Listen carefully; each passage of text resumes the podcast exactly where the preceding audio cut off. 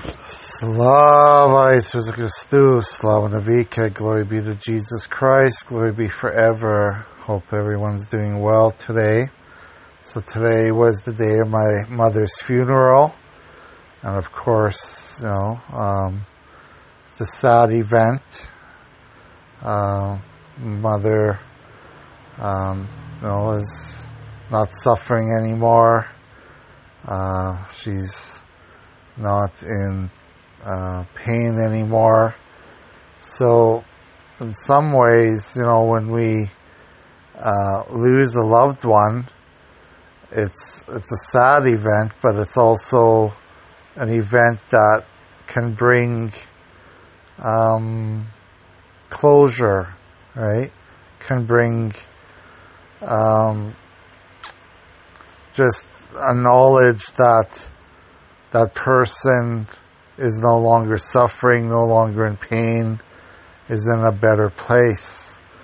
And of course, those of you who, listen to or, or know our Ukrainian Catholic funeral traditions, there's so many beautiful prayers that we do for the deceased. prayers for asking God's mercy upon them, about asking for God's forgiveness, that they are, you know, in the bosom of Abraham, that they are with God.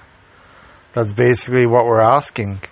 That when we die, we will be with God. That's that's what we're asking in our prayer services. So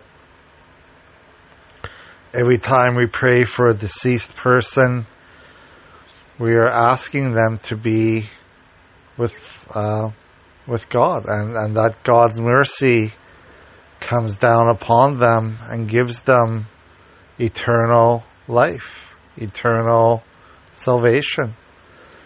And um, prayer is never bad. Every prayer that we do is always useful to us.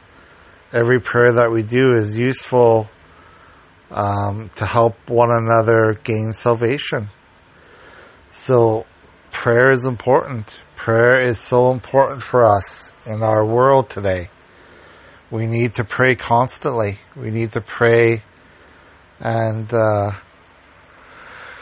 ask for God's mercy upon the souls of the deceased. Okay? So, that's a short little message today. Why we pray for the deceased, why we pray for um, you know those who have gone before us, and we it's all about knowing that we belong to God knowing that we belong to, um, we were created to um, be with God forever. That's the only reason we were created. Okay? So let's remember that as we pray for my deceased mother who, was buried today and for all those that we loved who have gone before us. God bless.